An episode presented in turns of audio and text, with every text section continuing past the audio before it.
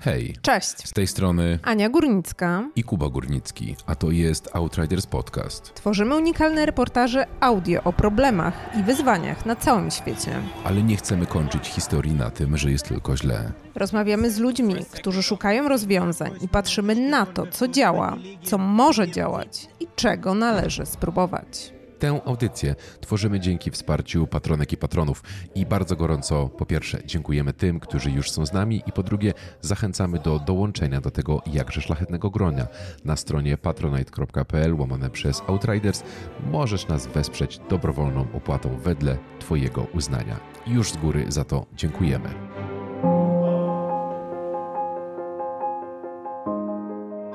Farmy wiatrowe w Europie stoją przed różnymi wyzwaniami, szczególnie związanymi z brakiem ciągłości, bowiem wytwarzanie energii wiatrowej zależy od warunków pogodowych, co prowadzi do wahań w produkcji energii.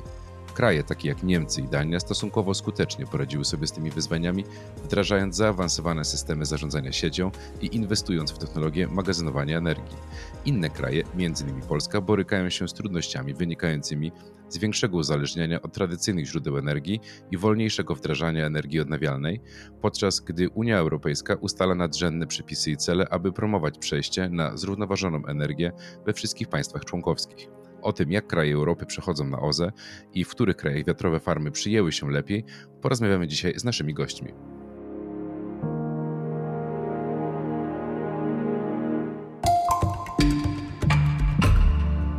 Tak, a naszymi gośćmi dzisiaj są Jakub Wiech, redaktor naczelny portalu energetyka24.com, dziennikarz i publicysta. Cześć Kuba. Dzień dobry, dzień dobry. Dzień dobry. I Wojciech Jakubik, współzałożyciel i redaktor naczelny biznesalert.pl, członek redakcji kwartalnika Sprawy Międzynarodowe. Cześć. Cześć, dzień dobry. Robiliśmy takie badanie wśród naszej tutaj społeczności i wyszło, pytaliśmy ich, o czym chcielibyście posłuchać w tygodniu e, przed e, Wigilią i świętami.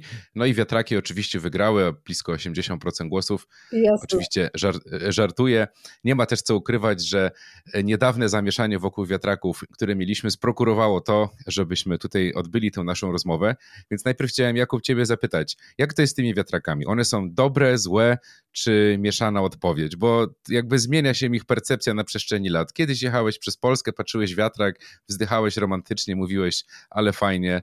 Potem zaczęły się jakieś zamieszania, dzisiaj tak mam wrażenie, trochę nie wszyscy do końca wiedzą, co, o, co, o co w tym wszystkim chodzi. Moim zdaniem to nie ma tak, że wiatraki są dobre albo że są niedobre. Wiatraki są pewnym narzędziem, narzędziem do przeprowadzania transformacji energetycznej. I to narzędzie, jak każde inne, ma swoje plusy i ma swoje minusy. Niebywałym y, plusem wiatraków jest to, że są jako technologia wytwarzania energii elektrycznej y, dosyć komercyjnie dostępne, to znaczy ich koszty, koszty instalacji, koszty produkowania energii elektrycznej z turbin wiatrowych istotnie poszły w dół w ciągu ostatnich kilkunastu lat, głównie za sprawą osiągnięcia tak zwanego efektu skali, czyli po prostu natężenie inwestycji w te technologie sprawiło, że wytwarzanie wiatraków i później używanie ich stało się znacznie tańsze niż było jeszcze na początku XXI wieku.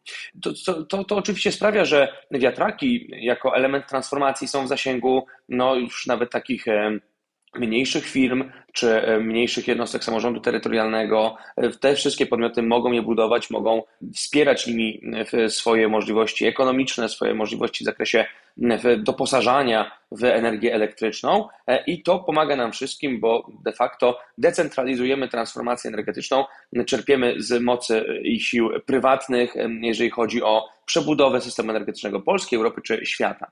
Więc to jeżeli chodzi o plusy. Tutaj jeszcze warto wspomnieć, że wiatraki pasują do transformacji, którą wytacza, wyznacza m.in. Unia Europejska, dlatego że one produkują energię elektryczną w sposób praktycznie bezemisyjny. To znaczy, jeżeli spojrzymy na dane na przykład IPCC, czyli Międzyrządowego Panelu do Spraw Zmiany Klimatu, jeżeli chodzi o ślad węglowy pochodzący z produkcji e, energii z wiatraka, wliczając to na przykład koszty emisyjne wyprodukowania elementów turbiny wiatrowej, czy zainstalowania tej turbiny w danej lokalizacji, no to otrzymujemy ślad węglowy w postaci około 12 gramów dwutlenku węgla na kilowatogodzinę. To jest bardzo mało. Dla porównania węgiel to jest od 800 do 1000 gramów CO2 na kilowatogodzinę, więc to pokazuje, gdzie są wiatraki, a gdzie są na przykład źródła kopalne. Natomiast e, Oczywiście wiatraki to są też pewne minusy. Takim cieniem tych technologii, który jest chyba najszerzej w tym momencie dyskutowany w Polsce, to jest kwestia pewnej ingerencji wiatraku, wiatraka w turbiny wiatrowej w nasze życie. Ingerencji, która może przybierać różne formy. E, to może być na przykład kwestia wpływu zdrowotnego e, wiatraka i hałasu, czy migotania światła związanego z pracą tego urządzenia. Tutaj jednak nauka jest na razie niekonkluzywna, to znaczy mamy zbyt małą próbę badawczą, żeby jednoznacznie stwierdzić, czy faktycznie negatywne efekty zdrowotne e, w pracy wiatraka są, są realne, czy to jest realny problem, czy jeszcze, czy jeszcze tutaj dochodzą jakieś bardziej takie uprzedzenia. Natomiast e, uważam, że powinniśmy działać raczej asekuracyjnie i zakładać, e, że wiatraki mogą mieć taki negatywny wpływ. No i po to między innymi tworzy się pewne reguły dotyczące odległości budowy turbin wiatrowych względem miejsc zamieszkania człowieka. Jest jeszcze, jeszcze cień, powiedzmy, środowiskowy, bo wiatraki niosą za sobą pewną ingerencję w bioróżnorodność. Wiatraki potrzebują terenu, wiatraki są też niebezpieczne dla na przykład owadów, czy ptaków, czy małych ssaków. Natomiast ta, ta, ta skala niebezpieczeństwa on jest znacznie niższa niż na przykład w przypadku ekranów montowanych przy, w drogach, takich ekranów akustycznych, czy też szklanych budynków, czy na przykład kotów domowych, jeżeli mówimy o ptakach. Natomiast wiatraki lokowane przy miejscach występowania gatunków zagrożonych, gatunków rzadkich, mogą mieć jednak krytyczny wpływ na te populacje, bo tam wystarczy śmierć jednego osobnika, by cała populacja mogła zostać zagrożona. Więc trzeba na wiatraki patrzeć w sposób zniuansowany, w sposób, w pewien sposób taki osadzony na, na, na danych, na twardych faktach, jeżeli chodzi o pracę tych jednostek, ale trzeba je uważać za instrument potrzebny do przeprowadzenia transformacji energetycznej. Wojtku, a ty jesteś e, fanem, czy antyfanem, czy nie masz zdania, jeśli chodzi o wiatraki? Mam zdanie jak najbardziej. Uważam, że są elementem e, rozwiązania, są elementem transformacji technologicznej, która ma charakter obiektywny, to znaczy pojawiła się nowa technologia wytwarzania energii, polegająca na tym, że wykorzystujemy w tym celu wiatraki znane z przeszłości, także przy wytwarzaniu energii kinetycznej, e, po to, żebyśmy mogli napędzać gospodarkę. Ta technologia dotąd taniała i przez to stawała się coraz bardziej popularna, także dzięki temu, że była wspierana jako jedno z narzędzi polityki klimatycznej, bo faktycznie, tak jak Kuba wspominał, wytwarzanie energii e, z pomocą farm wiatrowych nie wiąże się ze spalaniem paliw kopalnych, e, nie e, towarzyszy mu zatem emisja dwutlenku węgla znana z energetyki konwencjonalnej, węglowej czy gazowej. Natomiast farmy wiatrowe jak sama nazwa wskazuje, y, to są duże instalacje liczące wiele sztuk takich jednostek i są ingerencją w środowisko, która musi być uregulowana i jest regulowana przez przepisy, y, wśród których najważniejsze y, dotyczą odległości tych wiatraków od zabudowań, po to, żeby ich hałas nikomu nie przeszkadzał. To migotanie światła, o którym słyszeliśmy, ale także aby nie zaburzać e, krajobrazu w sposób e, nadmierny. Dyskusja na ten temat w Polsce e, z powodów moim zdaniem politycznych doprowadziła do faktycznej blokady wiatraków na lądzie ustawą krajobrazową, która powodowała, że zaledwie na ułamku terytorium naszego kraju mogły powstawać wiatraki i tak jak w niektórych miejscach jeszcze przed ustawą krajobrazową one zdążyły powstać, ponieważ były atrakcyjnym przedsięwzięciem ekonomicznym. Jadąc z Warszawy do Poznania na przykład, czy do Wrocławia można je zobaczyć i mnie bardzo nie kują w oko, kiedy jadę tamtędy, to potem mieliśmy na kilka lat blokadę tejże branży. To nie jest rozwiązanie idealne. Źródła odnawialne otwierają nowy rozdział dyskusji o bezpieczeństwie energetycznym, nowy rozdział dyskusji o wpływie energetyki na środowisko, one nie są pozbawione wad. Mamy wciąż problem z recyklingiem źródeł odnawialnych, z utylizacją zużytych źródeł odnawialnych, w tym łopat turbin wiatrowych. Mamy problem z nową zależnością, bo tak jak w gazie zależność od Rosji skończyła się źle, tak w sektorze źródeł odnawialnych zależność od Chin, które nieraz są producentami około 90% komponentów źródeł odnawialnych, może skończyć się dla nas potencjalnie źle i dobrze, że ta dyskusja jest podjęta wewnątrz Unii Europejskiej, ale z polskiego punktu widzenia na poziomie mikro Inwestycja w wiatraki przy sprzyjających regulacjach zwraca się w kilka lat. inwestycja w dużą elektrownię konwencjonalną w kilkanaście, kilkadziesiąt lat dopiero. Lądowe farmy wiatrowe są w stanie według różnych szacunków, takich bardzo konserwatywnych, dostawić około 11 gigawatów, czyli odpowiednik dwóch elektrowni Bełchatów z zapasem mocy, która jest potrzebna ze względu na to, że będziemy mieli w Polsce lukę wytwórczą, niedobór elektrowni. Według Urzędu Regulacji Energetyki będzie nam brakowało 4,6 gigawatów y, elektrowni w 2034 roku i to licząc już pierwszy reaktor jądrowy. I te wiatraki po liberalizacji mogłyby stawać już y, za dwa lata od teraz. Jeżeli przyjęlibyśmy odległość wiatraków od zabudowań w wysokości 500 metrów, która była przedmiotem konsensusu jeszcze za poprzedniej ekipy rządzącej, teraz wraca jako element porozumienia nowej ekipy, to pierwsze wiatraki byłyby już online za dwa lata. To jest tempo, którego nie możemy osiągnąć przy energetyce konwencjonalnej. No ale znowu tutaj pojawiają się wyzwania z tego względu, że inflacja, naprężenie łańcuchów dostaw, różne problemy tego nowego, niespokojnego czasu powodują, że po raz pierwszy w historii, w 2023 roku, koszty technologii odnawialnych, w tym właśnie lądowych farm wiatrowych, wzrosły, a nie spadły, bo obiektywnym procesem technologicznym jest y, coraz niższa cena technologii tego rodzaju. To jest normalne, rozwija się technologia, dojrzewa, jest coraz tańsza. Ale przez y, zawirowania pandemiczne, wojenne, inne problemy, które widzimy w całej gospodarce globalnej, teraz wiatraki podrożały.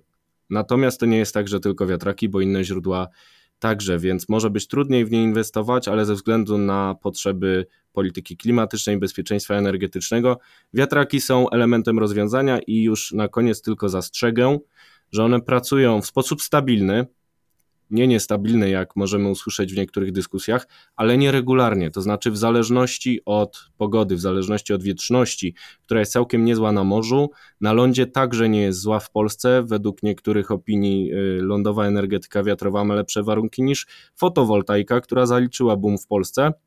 Więc y, Sumując, i myślę, że tutaj Kuba na pewno się ze mną zgodzi, e, same wiatraki na lądzie nie wystarczą i potrzebna jest co? Energetyka jądrowa, która będzie pracować pod sznurek, e, współpracując z tymi nieregularnymi źródłami odnawialnymi, dlatego wiatraki ręka pod rękę z energetyką jądrową mają dać bezpieczeństwo energetyczne i realizację polityki klimatycznej naraz. Kuba, zgadzasz się z tą energią? Zgadzam się. Jestem zaskoczony. My preferujemy, jak się goście nie zgadzają, ale Jakub, przerzucając teraz do ciebie, chciałem się, e, chciałem się dopytać, czy masz jakiś kraj, który uznałbyś, że zrobił to, nie wiem, czy można powiedzieć wzorcowo, ale dobrze e, i taki, na który powinniśmy patrzeć i się inspirować, czy to w Unii Europejskiej, czy poza nią? Rozumiem, że pytanie dotyczy transformacji energetycznej. E, stricte w konkrecie, jeśli chodzi o energię wiatrową. Jeżeli chodzi o energię wiatrową, to hmm. znaczy możemy patrzeć na państwa, które osiągają e, bardzo dużą podaż energii dzięki wiatrakom. Natomiast to są kraje, które mają specyficzne warunki, na przykład właśnie Dania. To jest e, względnie mały rynek, który ma świetne warunki do wytwarzania energii elektrycznej z wiatru, gdzie w ogóle już na, początku, na początku XX wieku były miejscowości, które pozyskiwały energię elektryczną w ten sposób i zasilały się praktycznie w całości przez pewien, pewien czas dzięki, dzięki wiatrakom. Więc to pokazuje mniej więcej, kiedy tam zaczęło zaczęło się myślenie o wiatrakach jako o formie generowania energii elektrycznej. W Polsce to jest dopiero ostatnie, myślę, że jakieś 15 lat, jeżeli chodzi o, o taką szerszą, e, szerszy rozwój energetyki wiatrowej. Natomiast e, jestem trochę przeciwnikiem takiego przeszczepiania jeden do jednego doświadczeń innych państw, innych krajów e, na E, grunt polski, bo mamy inne pułapy wyjściowe, mamy inne uwarunkowania, jeżeli chodzi o społeczeństwo, jeżeli chodzi o gospodarkę, jeżeli chodzi o politykę. Mamy inne też cele, między innymi w zakresie powiedzmy mm, bezpieczeństwa czy, czy, czy w zakresie geopolityki. I powinniśmy kształtować naszą transformację energetyczną w oparciu o e, indywidualne uwarunkowania. I może tutaj e, nie zgodzę się z, z, z tym, co powiedział Wojtek jakiś czas temu. Mianowicie chodzi o takie skupianie się na technologiach jako na częściach miksu w udziale procentowym. Znaczy uważam, że tej powiedzmy polskiej transformacji energetycznej, która dopiero niedawno ruszyła. Trochę za bardzo zafiksowaliśmy się na punkcie konkretnego udziału poszczególnych źródeł w miksie energetycznym. To znaczy chcemy, żeby atom miał 20-30%, wiatraki, żeby miały 40%, fotowoltaika 30% i tak tylko że to do niczego nie prowadzi, bo celem transformacji nie jest udział technologii X na poziomie Y. Celem transformacji jest dekarbonizacja i powinniśmy brać na w, w warsztat wszystko, co jest na stole, jeżeli chodzi o rozwiązania nisko i zeroemisyjne i aplikować to do naszego systemu, bo my jako Polska jesteśmy mniej więcej za 20 lat opóźnieni. Jesteśmy za 20 lat w tyle, jeżeli chodzi o transformację energetyczną. I nas teraz już nie stać na taki luksus fetyszyzowania technologii, którymi się będziemy dekarbonizować, a którymi nie. I z tej perspektywy patrząc, bardzo negatywnie oceniam działania podjęte w ciągu ostatnich kilku lat na polu wiatraków, bo to było de facto wyłączenie tej technologii z możliwości dekarbonizacyjnych, jakie mieliśmy. I to było też implikacją tego było po prostu spowolnienie transformacji. I na to trzeba zwrócić uwagę, że powiedzmy taki hamulec ręczny zaciągnięty na wiatrakach był opóźnieniem polskiej transformacji, bo ceny energii elektrycznej na polskim rynku konkurencyjnym i też e, później w przełożeniu na gospodarstwa domowe mogłyby być niższe, gdyby wiatraków było więcej, ale nie są. I jeszcze tutaj faktycznie zauważę to, co, co, co Wojtek mówił a propos e, spadku cen, e, który się zatrzymał, jeżeli chodzi o technologie źródeł odnawialnych. To są rozwiązania, które w dużej mierze mają dosyć wysoki e, e, capex, czyli koszty instalacyjne. Żeby po prostu zbudować wiatraka, trzeba ponieść przez pewien czas takie większe koszty instalacyjne. I dlatego e, szybki rozwój źródeł odnawialnych i też dynamika na przykład spadku cen w zakresie tych technologii związana była z tanim pieniądzem, czyli z kredytowaniem, z instrumentami dłużnymi, które pozwalały w miarę szybko stawiać te instalacje i osiągać spodziewany efekt skali w postaci przykład spadku cen. Natomiast to się teraz skończyło ze względu na, na te zawirowania, o których mówił Wojtek, na, na wojnę wtoczoną przez Rosję na Ukrainę, e, na Ukrainie, czy na jeszcze pandemię, która również wykoleiła światową gospodarkę w różnoraki sposób, też zaburzyła łańcuchy dostaw. E, I mamy tutaj szereg problemów, które są problemami przejściowymi. Natomiast o co teraz chodzi, to takie zagwarantowanie na poziomie komunikacyjnym, zarówno politycznym, jak i społecznym, żeby ta transformacja się toczyła, żeby w, pomimo pewnych zawirowań na, na przykład na rynku źródeł odnawialnych, dalej były podejmowane e, działania na rzecz dekarbonizacji polskiej gospodarki i też zastępowania e, mocy, które muszą być już e, zastąpione czymś nowym, innymi technologiami wytwórczymi, bo bez tego będziemy w ogromnym e, w kłopocie. I ten pułap, o którym mówił Wojtek, czyli mm, tam około 4 gigawatów luki wytwórczej w roku 2034, to jest pułap minimalny. Natomiast według wyliczeń Ministerstwa Klimatu i Środowiska w najczarniejszym scenariuszu grozi nam w tym czasie mniej więcej 11 gigawatów mocy w, w ramach luki wytwórczej. I to są z kolei takie no, ponad dwie elektrownie Bełchatów. Więc tym ryzykujemy, jeżeli chodzi o mm, powiedzmy taką porażkę naszej transformacji energetycznej, do której jeżeli dojdzie, no to rozleje się na całą naszą gospodarkę i całe nasze społeczeństwo. To odpowiem. Nie chodzi o fiksowanie się na y, procentach, ale faktycznie w ramach unijnej polityki klimatycznej mamy cel udziału procentowego źródeł odnawialnych w miksie energetycznym.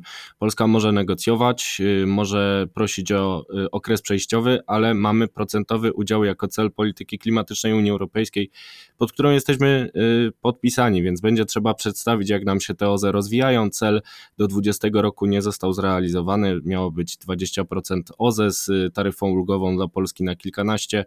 I zobaczymy, jak to dalej będzie szło przy przyspieszającej polityce klimatycznej, ale mi nie chodziło o konkretne procenty, ale rolę różnych źródeł w e, sektorze wytwarzania energii elektrycznej. I tak jak e, źródła odnawialne nie są w stanie pracować w podstawie pod sznurek ze względu na nieregularną pracę, tak są w stanie to zrobić różne rodzaje energetyki konwencjonalnej oraz energetyka jądrowa. I z punktu widzenia polityki redukcji emisji CO2, gdzie musimy się znowu fiksować na cyferkach, bo mamy cel redukcji o 55% do 2030 roku w Unii Europejskiej, Fit for 55. Polska też chce być Fit for 55, więc żeby zrealizować ten cel, rozwijać źródła odnawialne w sposób bezpieczny, potrzebujemy uzupełniającej roli energetyki konwencjonalnej i z tego względu atom jest mały, ale wariat. I nie chodzi mi o małe reaktory jądrowe, tylko mały udział w miksie energetycznym procentowy, który może wynosić zaledwie kilkanaście do 20%, bo wystarczy przez to, że atom pracuje więcej e, na jednostkę czasu, to znaczy e, mam e, tutaj liczby nawet zapisane, z których wynika, że około 8 gigawatów atomu, czyli znowu ta dwa bełchatowy, ma towarzyszyć 88 gigawatom energetyki odnawialnej w 2040 roku według aktualizacji polityki energetycznej Polski, która wyciekła do mediów. Czyli e, źródeł odnawialnych ma być 10 razy więcej niż atomu, jeśli chodzi o moc w gigawatach. Ale 10 razy mniej atomu da prawie połowę tej mocy w czasie, czyli 55 terawatogodzin z atomu w porównaniu do 124 terawatogodzin ze źródeł odnawialnych. I to jest ten właśnie atom mały, ale wariat. On będzie miał procentowo mały udział w miksie, ale będzie dawał pod sznurek energię w czasie, kiedy nie będzie wiało, kiedy w nocy oczywiście panele fotowoltaiczne nieco stracą na znaczeniu i zapewni to bezpieczeństwo dostaw, które zapewniał do tej pory węgiel. On też dostaje taryfę ulgową. Warto tutaj odnieść się do ostatnich rozstrzygnięć w Unii Europejskiej, które pozwolą nam dopłacać do węgla jeszcze do 28 roku, czyli ta kołderka elektrowni będzie wolniej się nam kurczyć jeszcze w latach 20., ale potem węgiel będzie wypierany do pewnego stopnia przez elektrociepłownie gazowe, ale w naszej części świata jest oczywiste, że nie chcemy popaść w zależność od elektroenergetyki gazowej, więc w latach 30. E, cały na biało e, wkroczy atom i będzie zapewniał to bezpieczeństwo dostaw. I jeszcze jedna rzecz jest ważna, jeśli chodzi o wzorce z innych krajów, to warto y, odnieść się do reformy rynku energii w Unii Europejskiej. Y, reforma w tym zakresie się toczy i jeden z jej elementów to uproszczenie procedury pozwoleniowej, która na przykład w Wielkiej Brytanii, w krajach Europy Zachodniej utrudniała rozwój energetyki wiatrowej na lądzie i źródeł odnawialnych y, w ogóle. Tam, gdzie jest przychylność y, źródłom tego typu, są różne problemy administracyjne i te mają zostać przezwyciężone za pośrednictwem reformy rynku energii, która także pewnie będzie implementowana w Polsce, więc dostajemy narzędzie do tego, żeby przyspieszać te transformacje. Słuchajcie, e, mówiliśmy o tym, e, Kuba wspomniał o Danii. No jakby wiemy i mamy świadomość, że Polska nie będzie drugą Danią, nie ma na to szans, ale w Unii Europejskiej nie tylko są państwa, które miały zarówno, nie wiem, finanse, predyspozycje, położenie do tego, żeby e, lepiej wykorzystywać i wykorzystywać energię wiatrową. Powiedz, powiedzmy trochę, porozmawiamy trochę o tych państwach, które państwa obecnie w Unii Europejskiej najlepiej wykorzystują energię wiatrową. Kuba, chcesz powiedzieć? Tak, oczywiście. Znaczy, jeżeli chodzi o wykorzystywanie energii wiatrowej, to zwróciłbym tu no, uwagę na wspomnianą już Danię, która jest chyba europejskim liderem nie tylko jeżeli chodzi o powiedzmy wykorzystywanie e, tego w miksie energetycznym, ale też o produkcję turbin wiatrowych, bo z Danii wywodzi się e, Vestas, który jest e, chyba jeszcze cały czas światowym liderem w tym, w tym zakresie. Trzeba zwrócić też uwagę na Niemcy, które również są krajem o bardzo w, w dużym w zasobie mocy w, w zakresie energetyki wiatrowej, tak na morzu, jak i na lądzie. Tam z kolei pracuje Siemens, czyli też jeden z światowych liderów w zakresie produkcji turbin wiatrowych. Natomiast generalnie można powiedzieć, że Europa jest dosyć takim no, zagłębiem energetyki wiatrowej w skali świata, bo mamy około 250 gigawatów mocy w, w wietrze zainstalowanych w Unii Europejskiej. Dla porównania w całym polskim systemie mamy teraz około 60 gigawatów, więc to jest trochę około 4 razy więcej jeśli chodzi o moc zainstalowaną. No i to wynika z tego, że Europejczycy dokonali czegoś, co można nazwać takim przełamaniem bariery wzrostu, jeżeli chodzi o energetykę wiatrową. Tutaj e, warto zauważyć, co, co zrobili Niemcy na początku roku, wieku XXI, bowiem w Niemczech od e, roku 2000 funkcjonuje specjalne prawo, które, którego celem jest wspieranie rozwoju źródeł odnawialnych, innymi energetyki wiatrowej. To jest e, ustawa EEG, dzięki której można było uzyskać po prostu mechanizmy wsparcia dla rozwoju takich technologii i to spowodowało, że E, ceny w zakresie e, w pozyskiwania energii z wiatru zaczęły spadać. To dzięki ogromnym wydatkom, które ponosili m.in. Niemcy, ale też e, inne państwa Europy, tutaj poza tymi Duńczykami jeszcze można wskazać na przykład Holendrów, poza, dzięki tym wydatkom udało się osiągnąć takie właśnie przełamanie bariery wzrostu, że wiatraki zaczęły tanieć. To stało się dzięki bardzo dużym nakładom finansowym, realizowanym w specyficzny sposób, bo cała ustawa EEG, czyli ten powiedzmy konstrukt, na którym opierała się w pewien sposób niemiecka transformacja energetyczna, ona zakładała finansowanie z portfeli prywatnych tego procesu, bo wprowadzała tak, tak zwaną opłatę EEG, doliczaną do niemieckich rachunków za energię elektryczną i dzięki temu Niemcy uzyskali y, potrzebne źródło finansowania do tego, żeby wiatraki, y, ale też inne źródła odnawialne rozwijać. Y, I tak naprawdę jedynym plusem wynikającym z zapóźnienia Polski, jeżeli chodzi o transformację energetyczną, jest to, że my teraz możemy korzystać z rozwiniętych już technologii. Znaczy, możemy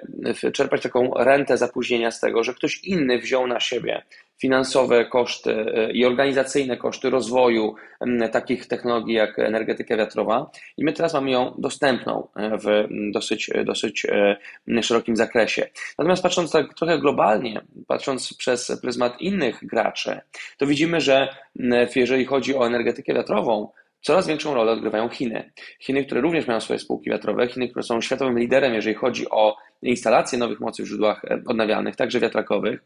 E, I jeżeli spojrzymy na dane z chińskiego systemu energetycznego za rok 2021, to widzimy, że tylko w tym roku Chiny oddały do użytku więcej mocy wiatrowych na morzu niż wszystkie inne państwa świata w ciągu ostatnich pięciu lat. E, I to pokazuje, jaką skalę przybiera tam transformacja energetyczna ale to jest też trochę wyzwanie w stosunku do tego, co mówił Wojtek e, za dwie wypowiedzi temu, mianowicie pod kątem nowych uzależnień, e, bo trzeba patrzeć na Chiny również jako na kraj, który może uzależniać nas, nas Europejczyków, e, czy światową gospodarkę od produkcji komponentów do źródeł odnawialnych. Rosjanie uzależniali nas swoimi paliwami e, kopalnymi, Chiny mogą nas e, uzależniać technologiami bezemisyjnymi. I to już się stało na przykład na poziomie fotowoltaiki, gdyż tam widzimy, że 9 na 10 paneli fotowoltaicznych instalowanych w Europie to są panele produkcji chińskiej. Panele produkowane notabene przy na przykład udziale Ujgurów, którzy są umiejscowiani w zakładach pracy po to, żeby odpowiednio obniżać koszty produkcji paneli fotowoltaicznych. Więc można zadać sobie pytanie, czy o taką transformację nam chodzi. No ale tutaj toczą się już prace na przykład nad tak zwanym friendshoringiem czy nearshoringiem, czyli koncepcjami ekonomiczno-politycznymi, które powodowałyby ulokowanie produkcji tych kluczowych elementów mm, związanych z transformacją energetyczną w krajach, które są nam bliskie, przyjazne, albo w krajach, które mm, dzielą nasze wartości, jeżeli chodzi o powiedzmy prawa człowieka, czy, czy, czy szeroko pojętą politykę, albo już samej Unii Europejskiej, bo takie działania też są prowadzone. Więc Musimy pamiętać, żeby nie powtórzyć błędów z przeszłości. Błędów, które polegały na nieuwzględnieniu kosztu politycznego w przeprowadzaniu transformacji energetycznej. energetycznej. Te błędy kosztowały nas e, prawie bilion euro wydanych na stabilizowanie e, w, w Europie energii dla odbiorców, po tym jak e, doszło do wstrzymania dostaw gazu, ropy czy węgla z kierunku rosyjskiego. E, to, że nie uwzględnialiśmy kosztów politycznych wiązania się energetycznego z Rosją, sprawiło, że byliśmy bardzo podatni na szantaż e, polityczny z tego właśnie kraju, więc nie stać nas teraz na powtórkę błędów w tej nowej transformacji energetycznej pod kątem na przykład relacji z Chinami. Wojtku, chcesz coś tutaj dodać? Bym Cię jeszcze może dopytała pod kątem tego, e, jak to dobrze przemyśleć, żeby właśnie nie powielać błędów, żeby ta transformacja mogła zadziałać, żeby móc się, nie wiem, znaleźć, czy mógł się móc się porównywać do tych państw, w których ta transformacja idzie lepiej. Nie chcę mówić, że się udało, bo chyba nie ma takich państw, żeby możemy w 100% powiedzieć, że wszystko się tam udało, ale tak, żeby, żeby, żeby być po tej jasnej stronie mocy. Zacząłbym dyskusję od tego, że nie ma idealnych rozwiązań, nie ma magicznej różdżki ani darmowych obiadów w energetyce. Zawsze wydamy miliardy na coś. I jak pojawi się jakiś akwizytor, który powie, że y, od jutra panele obniżą rachunki bez żadnych konsekwencji, no to wiadomo, że jest akwizytorem, a nie y, uczestnikiem rzeczowej, merytorycznej dyskusji na ten temat. Y, źródła odnawialne mają wady i zalety i mogą być częścią rozwiązania, zaczynając jednak od racjonalnej dyskusji o kosztach, które należy ponieść, aby ta transformacja się powiodła. E, Kuba odniósł się do energii Wende, czyli transformacji energetycznej w modelu niemieckim, która zaczęła się przecież od idei z lat 70. o e, demokracji energetycznej, o świecie bez zmaskulinizowanej, złej, starej energetyki brudnej. I rozwija się teraz i teraz przynosi owoce. Chińczycy mogą być takimi czempionami energetyki odnawialnej, bo ktoś najpierw opracował te technologie i nie byli to Chińczycy, często byli to Niemcy, którzy mają wspaniałe wiertarki, ale także wspaniałe turbiny e, wiatrowe, są liderem technologicznym. To może jakoś w parze Myślę, że coś jest na rzeczy i e, jeśli ktoś ma wiertarkę niemiecką w domu, to też może mieć niemiecką technologię odnawialną i może go prąd nie kopnie. Natomiast y, faktycznie ci, którzy są w awangardzie, muszą ponosić największe koszty. Europa faktycznie w awangardzie jest, może być centrum transformacji energetycznej także w odniesieniu do produkcji. Tutaj wspomniany reshoring czy przenoszenie produkcji może nam iść najlepiej właśnie w tych najwyższych technologiach, także jeśli chodzi o wspomniane magazynowanie energii czy nowoczesne technologie odnawialne innego rzędu, nowe wirniki, e, mniejsze, bardziej efektywne turbiny pozwalające wytwarzać więcej energii elektrycznej. Tutaj możemy przewodzić i e, Chińczycy, tak jak w innych branżach gospodarki, mogą nas głównie kopiować i taniej produkować, wykorzystując m.in. niewolniczą pracę w Laogai, obozach pracy.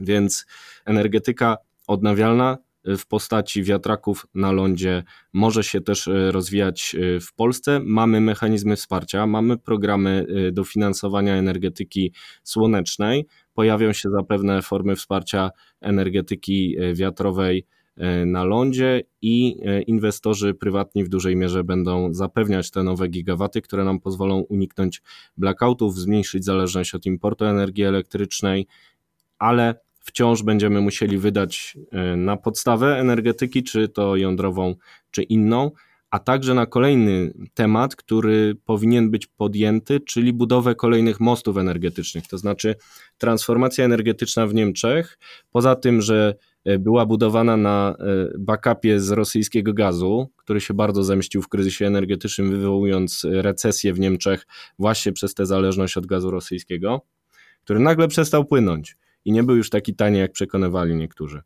To dodatkowo też ta transformacja musi połączyć północ Niemiec, gdzie jest duże wytwarzanie wiatrowe, z południem, gdzie jest duże wytwarzanie słoneczne, w sposób nieregularny, dający falowe dostawy energii, które trzeba jakoś ujarzmić. I to jest właśnie sprawa mostów energetycznych, czyli tysiąc, tysięcy kilometrów linii elektroenergetycznych, które pozwalają rozprowadzić tę e, energię ze źródeł odnawialnych po kraju. Niemcy mają kilka takich mostów. To jest nowa dyskusja, bo ci sami ekolodzy, którzy chcą transformacji energetycznej, czasami nie chcą widzieć ani jednego druta za oknem i w najlepszym razie domagają się wkopania ich pod ziemię, potrajając koszty takiej inwestycji, a w najgorszym razie nie chcą po prostu żadnej inwestycji tego rodzaju, nie pozwalając na efektywną transformację energetyczną. Także w Polsce polskie sieci elektroenergetyczne planują już pierwszy taki most energetyczny wielkiej skali z północy na południe, z nowego centrum wytwarzania energii na Pomorzu, bo tam będzie atom, będzie dużo źródeł odnawialnych, na południe kraju, gdzie mamy centrum przemysłowe.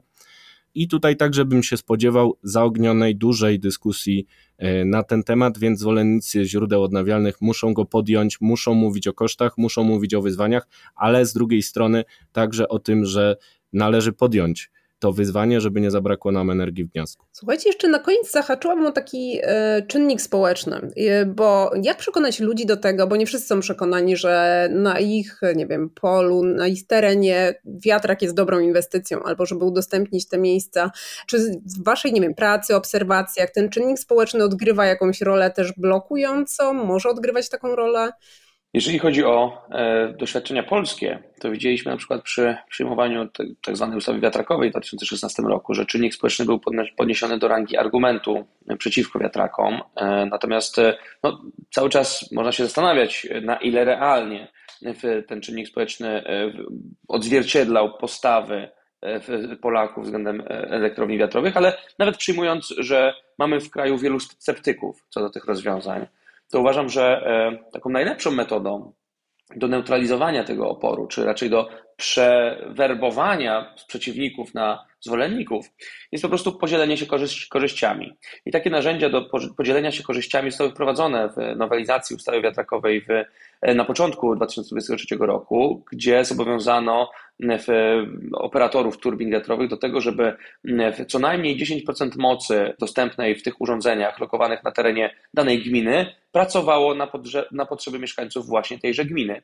Czyli de facto mamy tutaj rozwiązanie takie solidarnościowe, sprawiedliwościowe, gdzie osoby najbardziej narażone na negatywne skutki funkcjonowania wiatraków w postaci właśnie przykład migotania światła, hałasu, czy innych takich dróg ingerencji, dostawały coś w zamian bezpośrednio. To znaczy, dostawały przede wszystkim tanią energię, tańszą niż bez e, tych e, urządzeń. Więc Sądzę, że jest to bardzo dobra droga do tego, żeby osłabić opór społeczny, żeby w pewien sposób przekonać ludzi do tego, iż e, te urządzenia nie tylko generują pewne problemy, ale mogą generować istotne korzyści. Bo kiedy się nagle okazuje, że płacimy połowę tego, co nasi sąsiedzi z innej gminy za energię elektryczną, tylko dzięki temu, że gdzieś w, naszym, w naszej okolicy stoi wiatrak, no to jesteśmy już chyba moim zdaniem e, w zupełnie innej perspektywie i mamy zupełnie inną optykę na te urządzenia i widzimy też, że nasze dolegliwości związane z pracą tych urządzeń są w pewien sposób kompensowane. Więc ja bym widział tak poradzenie sobie z tym problemem. To jest bardzo ważny problem społeczny, który e, nie może zostać zignorowany i który musi zostać odpowiednio zaadresowany na poziomie komunikacyjnym e, właśnie w ten sposób, taki sposób sprawiedliwościowy, słusznościowy. Z tego względu, że transformacja energetyczna to jest też wyzwanie nie tylko inżynieryjne, czy, czy finansowe, czy polityczne, to jest wyzwanie społeczne i komunikacyjne.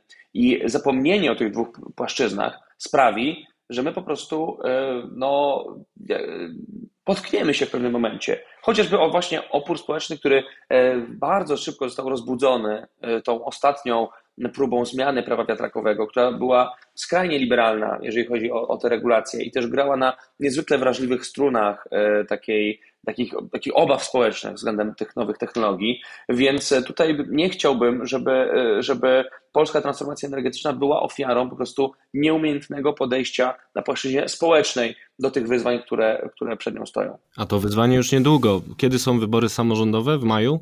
Jakoś na wiosnę, tak. No właśnie i nieoficjalnie można usłyszeć, że nowa ekipa będzie się bała wprowadzić liberalizację ustawy odległościowej przed wyborami samorządowymi, żeby ktoś nie y, wrzucił na sztandary walki z wiatrakami przed wyborami samorządowymi. I tutaj jest pies y, pogrzebany, bo niestety te wiatraki na lądzie y, zliberalizowane to jest jeden z kamieni milowych Krajowego Planu Odbudowy, który kwotą 22 miliardów y, złotych co najmniej ma finansować naszą transformację energetyczną i z tego względu mamy do czynienia z dramatem, e, przed którym stoją politycy, muszący wybierać między dobrymi regulacjami dla wiatraków, a wyborami samorządowymi i co nasi kochani politycy wybiorą? Oto pytanie otwarte. Czy uważacie, że do wyborów samorządowych nic się w tym zakresie nie wydarzy, ale tak naprawdę no, po wyborach jakby tych wyzwań nie będzie mniej, jakby nadal trzeba je sprostać i pierwszym tutaj kierunkiem jest właściwie komunikacja i to, że wielu mieszkańców, e, mieszkanek jeszcze nie rozumie na przykład, że to jest kwestia edukacji, wytłumaczenia tego, jakie mają korzyści, czy to są po prostu, nie wiem, obawy, czy jakieś realne przesłanki do tego, że... Ja bym tylko dwa słowa dopowiedział. E,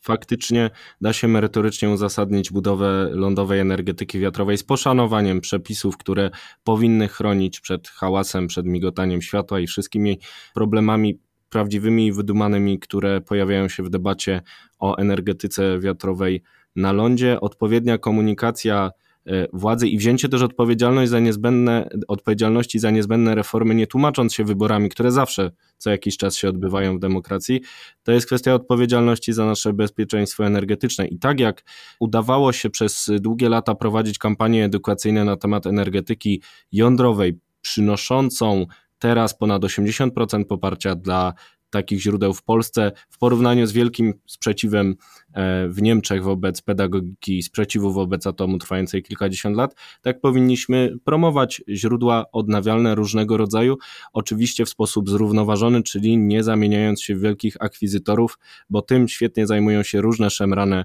firmy, na które też jest sposób właśnie w postaci y, przywołanego przeze mnie audytu energetycznego.